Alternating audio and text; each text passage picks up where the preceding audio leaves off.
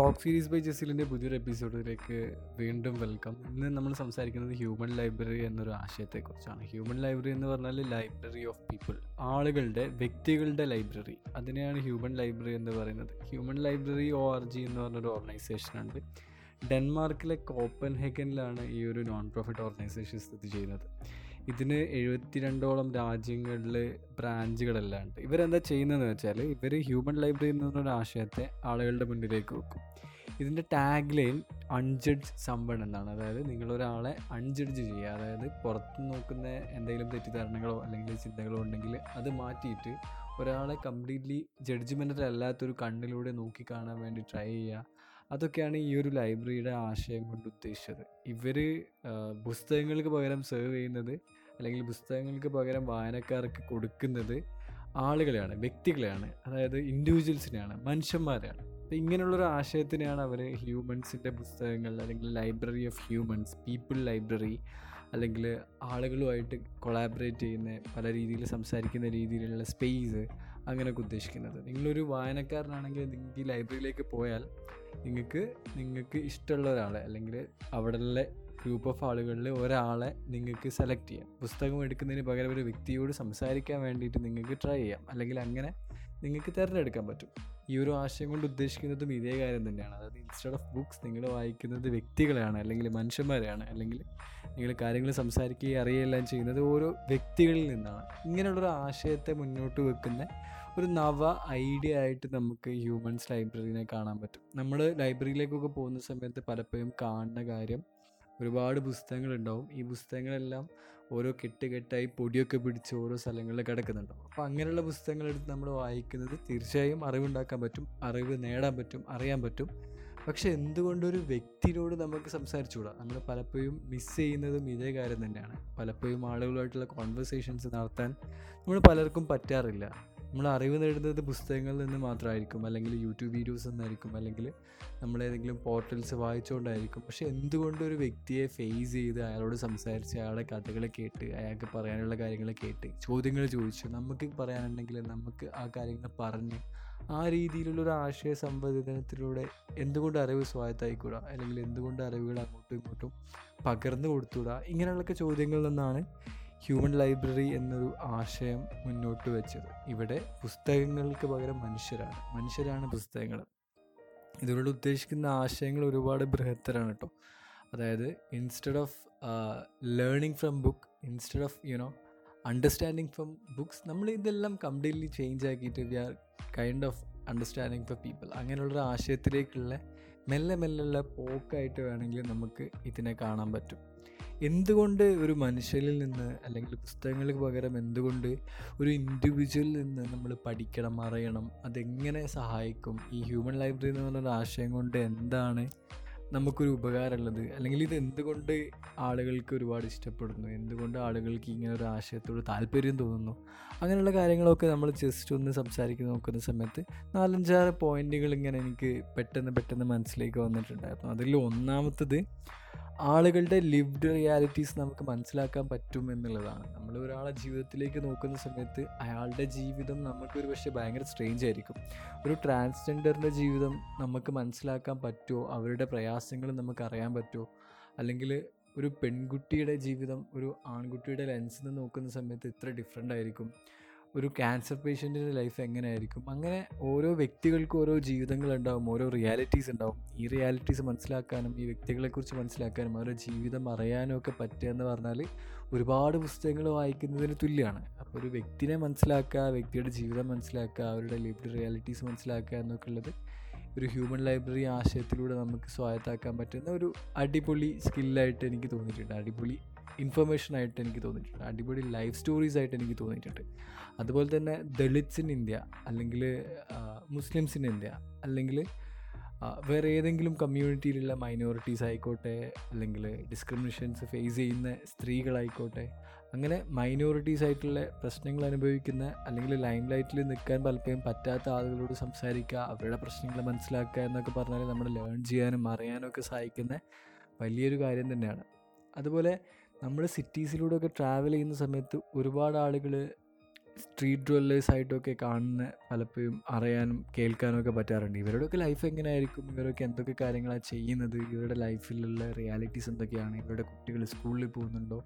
അങ്ങനെ ഇങ്ങനെയുള്ള വ്യക്തികളുടെ പ്രശ്നങ്ങൾ മനസ്സിലാക്കുക അവരോട് കാര്യങ്ങൾ പറയുക സംസാരിക്കുക എന്നൊക്കെ ഒരുപക്ഷെ ഇൻ ഇന്ത്യ എന്ന് പറഞ്ഞ വലിയൊരു ബുക്കിന്റെ ടൈറ്റിൽ എടുത്ത് അതെല്ലാം വായിച്ചാൽ ഒരുപക്ഷെ നമുക്ക് മനസ്സിലാവണമെന്നില്ല. ഇൻസ്റ്റഡ് നമ്മൾ ആളുകളോട് കയറി സംസാരിക്കുകയാണെങ്കിൽ അവരുടെ ലൈഫും റിയാലിറ്റീസും എല്ലാം നമുക്ക് മനസ്സിലാവും. രണ്ടാമത്തെ കാര്യം conversations really help understand each other എന്നുള്ളതാണ്. പലപ്പോഴും നമുക്ക് മിസ് ചെയ്യുന്നതും ഇങ്ങനെയുള്ള കോൺവെർസേഷൻസ് ആണ്. ആളുകൾ തമ്മിൽ സംസാരിക്കാതിരിക്കുന്ന സമയത്ത് ആളുകൾ തമ്മിൽ ഒരുപാട് ടാബൂസ് ഉള്ള സമയത്ത് പരസ്പരം അങ്ങോട്ടും ഇങ്ങോട്ടും ആശയങ്ങൾ കൈമാറാതിരിക്കുന്ന സമയത്ത് അല്ലെങ്കിൽ നമ്മളിൽ നിന്ന് ഡിഫറെന്റ് ആയിട്ടുള്ള ആളുകളുമായിട്ടുള്ള കോൺവെർസേഷനുള്ള സ്പേസുകൾ ഇല്ലാതിരിക്കുന്ന സമയത്തൊക്കെ പലപ്പോഴും മിസ്സാവുന്നത് പരസ്പരം അണ്ടർസ്റ്റാൻഡ് ചെയ്യാനുള്ള പരസ്പരം മനസ്സിലാക്കാനുള്ള സ്ഥലങ്ങളാണ് അവസരങ്ങളാണ്. അങ്ങനെയുള്ള അവസരങ്ങൾ ഒരുക്കാനും ഒരുപക്ഷെ പലപ്പോഴും ഹ്യൂമൻസ് ലൈബ്രറി സാധിക്കുന്നുണ്ട്. അതുപോലെ തന്നെ പ്രാധാന്യം അർഹിക്കുന്നതാണ് കൊളാബറേഷൻ ബിറ്റ്വീൻ ആളുകൾ കൊളാബറേഷൻ ബിറ്റ്വീൻ പീപ്പിൾ ബിക്കോസ് നമ്മൾ പലപ്പോഴും ആളുകളോട് സംസാരിച്ച് നോക്കുന്ന സമയത്താണ് അവരോട് എങ്ങനെ അസോസിയേറ്റ് ചെയ്യാൻ പറ്റും അവരോട് എങ്ങനെ ചേർന്ന് പ്രവർത്തിക്കാൻ പറ്റുമെന്നൊക്കെ മനസ്സിലാകുന്നത്. നമ്മളൊരു വില്ലേജിൽ പോയിട്ട് ആ വില്ലേജിലുള്ള ആളുകളോട് സംസാരിക്കുന്ന സമയത്ത് അവരുടെ പ്രശ്നങ്ങളും അവരുടെ ചരിത്രവും അവരുടെ ഓരോ കാര്യങ്ങളെക്കുറിച്ചുള്ള അഭിപ്രായവും മനസ്സിലാക്കുന്ന സമയത്താണ് നമുക്ക് എങ്ങനെയാണ് അവരോട് കൊളാബറേറ്റ് ചെയ്യാൻ പറ്റുക. അവരോട് ചേർന്ന് പ്രവർത്തിക്കുന്നത് ഏതൊക്കെ സ്ഥലങ്ങളിലാണ്? അവരോട് ചേർന്ന് പ്രവർത്തിക്കുന്ന സമയത്ത് എന്തൊക്കെ കാര്യങ്ങളാണ് ശ്രദ്ധിക്കേണ്ടത്? ഇങ്ങനെയുള്ള കാര്യങ്ങളെല്ലാം നമുക്ക് മനസ്സിലാവുന്നത് നമ്മൾ ആളുകളോട് സംസാരിക്കുന്ന സമയത്താണ്. അതിന് ആളുകളോട് സംസാരിക്കാനുള്ള അവസരങ്ങൾ നമ്മളെ മുന്നിലേക്ക് എത്തണം. പിന്നെ ഒരു കാര്യം എന്താണെന്ന് വെച്ചാൽ ഹെയ്റ്റ് സ്റ്റിഗ്മ പ്രജുഡീസ് അങ്ങനെ ഒരുപാട് കാര്യങ്ങളുണ്ട്. ഇപ്പോൾ പ്രജുഡീസിനെ കുറിച്ചൊക്കെ സംസാരിക്കുമ്പോൾ പലപ്പോഴും പല കാറ്റഗറി ഓഫ് ആൾക്കാരോട് നമുക്ക് അല്ലെങ്കിൽ പല തരത്തിലുള്ള ആൾക്കാരോട് പല പെർസ്പെക്റ്റീവ് ഉള്ള ആളുകളോടൊക്കെ നമുക്കൊരു സ്റ്റിഗ്മ ഉണ്ടാവും. അല്ലെങ്കിൽ ഒരു ജഡ്ജ്മെന്റ്സ് ഉണ്ടാവും. അല്ലെങ്കിൽ ഒരു മുൻവിധികൾ ഉണ്ടാവും. ഇതെല്ലാം മാറ്റി വെക്കാനും ആളുകളിൽ നിന്ന് അവരുടെ ലൈഫും അവരുടെ പ്രശ്നങ്ങളും മനസ്സിലാക്കാനും അവരോട് സംവേദിക്കാനും അവരുടെ കാര്യങ്ങൾ അറിയാനും അവരൊക്കെ നമ്മളെപ്പോലുള്ള ആളുകൾ തന്നെയാണെന്ന് മനസ്സിലാക്കാനും ഒക്കെ ഹ്യൂമൻ ലൈബ്രറി പോലുള്ള ആശയങ്ങൾ സഹായിക്കും. ഒരു ഉദാഹരണം പറയുകയാണെങ്കിൽ നമ്മളുടെ നാട്ടിലെ ലൈബ്രറിയിലേക്ക് പോകുന്ന സമയത്ത് പുസ്തകങ്ങളെ കൂടെ തന്നെ ഒരുപാട് ആളുകൾ ഇങ്ങനെ ചേർന്നിരിക്കുന്നുണ്ട്. അതിൽ ഓരോ വ്യക്തിനോട് നമ്മൾ സംസാരിക്കാൻ പറ്റും. അതിലൊരാൾ ഒരു കാർപ്പന്റർ ആയിരിക്കും ഒരാൾ ഒരാളൊരു തെങ്ങുകയറ്റക്കാരനായിരിക്കും വേറൊരാൾ അധ്യാപകനായിരിക്കും ഒരാൾ ഒരു ബിസിനസ് മാൻ ആയിരിക്കും വേറൊരാൾ ഒരു ഹാൻഡിക്യാപ്ഡ് ഒരു ഡിഫറെന്റ്ലി ഏബിൾഡ് ആയിട്ടുള്ള ഒരു ഇൻഡിവിജ്വൽ ആയിരിക്കും. ഇവരോടൊക്കെ നമ്മൾ സംസാരിക്കുന്ന സമയത്ത് ഇവരോടൊക്കെ ലൈഫാണ് നമുക്ക് മനസ്സിലാവുന്നത്. അപ്പോൾ ഇവരോടൊക്കെ കഥകളാണ് നമുക്ക് മനസ്സിലാവുന്നത്. അപ്പോൾ ഇവരോടൊക്കെ നമ്മുടെ മനസ്സിൽ എപ്പോഴെങ്കിലും ഉണ്ടാവാൻ സാധ്യതയുള്ള പ്രജുഡിസ് സ്റ്റിഗ്മ അവരോടുള്ളൊരു വിവേചനം എല്ലാം മാറാൻ ഹ്യൂമൻ ലൈബ്രറി പോലുള്ള ആശയത്തിന് സഹായിക്കാൻ സാധിക്കുന്നുണ്ട്. അതുപോലെ കഥകൾ നമ്മളെപ്പോഴും മോട്ടിവേറ്റ് ചെയ്യാറുണ്ടാവും. ഒരു പക്ഷേ ഒരു അറുപത് എഴുപത് എൺപത് വയസ്സായിട്ടുള്ള കഴിഞ്ഞ ജനറേഷന്റെ മുമ്പത്തെ ജനറേഷനിൽ ജീവിക്കുന്ന ഒരാളോട് സംസാരിക്കുന്നതിലൂടെ അവരുടെ പ്രശ്നങ്ങളും അവരനുഭവിച്ച കാര്യങ്ങളും അവരുടെ ലൈഫ് എങ്ങനെയായിരുന്നു എന്നൊക്കെ അറിയാനും കേൾക്കാനും മനസ്സിലാക്കാനുള്ള അവസരമാണ് നമുക്ക് കിട്ടുന്നത്. അങ്ങനെ അവസരം കിട്ടുന്ന സമയത്ത് നമ്മൾ അവരെക്കുറിച്ചും നമ്മളെക്കുറിച്ചൊക്കെ ചിന്തിക്കാനും കാര്യങ്ങൾ മനസ്സിലാക്കാനും അത് വലിയൊരു അണ്ടർസ്റ്റാൻഡിങ്ങിന്റെ സ്പേസ് ആണ്. അല്ലെങ്കിൽ അത് വലിയൊരു സംഭാഷണത്തിന്റെ സ്പേസ് ആണ്. പലപ്പോഴും നമുക്ക് മിസ്സാവുന്നതും ഇതുപോലുള്ള കഥകളും ഇതുപോലുള്ള ഓരോ ലൈഫിനെ കുറിച്ച് മനസ്സിലാക്കാൻ പറ്റുന്ന അവസരങ്ങളൊക്കെയാണ്. അപ്പോൾ നമുക്ക് ഹ്യൂമൻ ലൈബ്രറി പോലുള്ള ഒരു ആശയം ഉണ്ടെങ്കിൽ ആ ഒരു സ്പേസിൽ പോയിട്ട് നമുക്ക് കോൺവെർസേഷൻസ് നടത്താനും കഥകൾ അറിയാനൊക്കെ പറ്റും.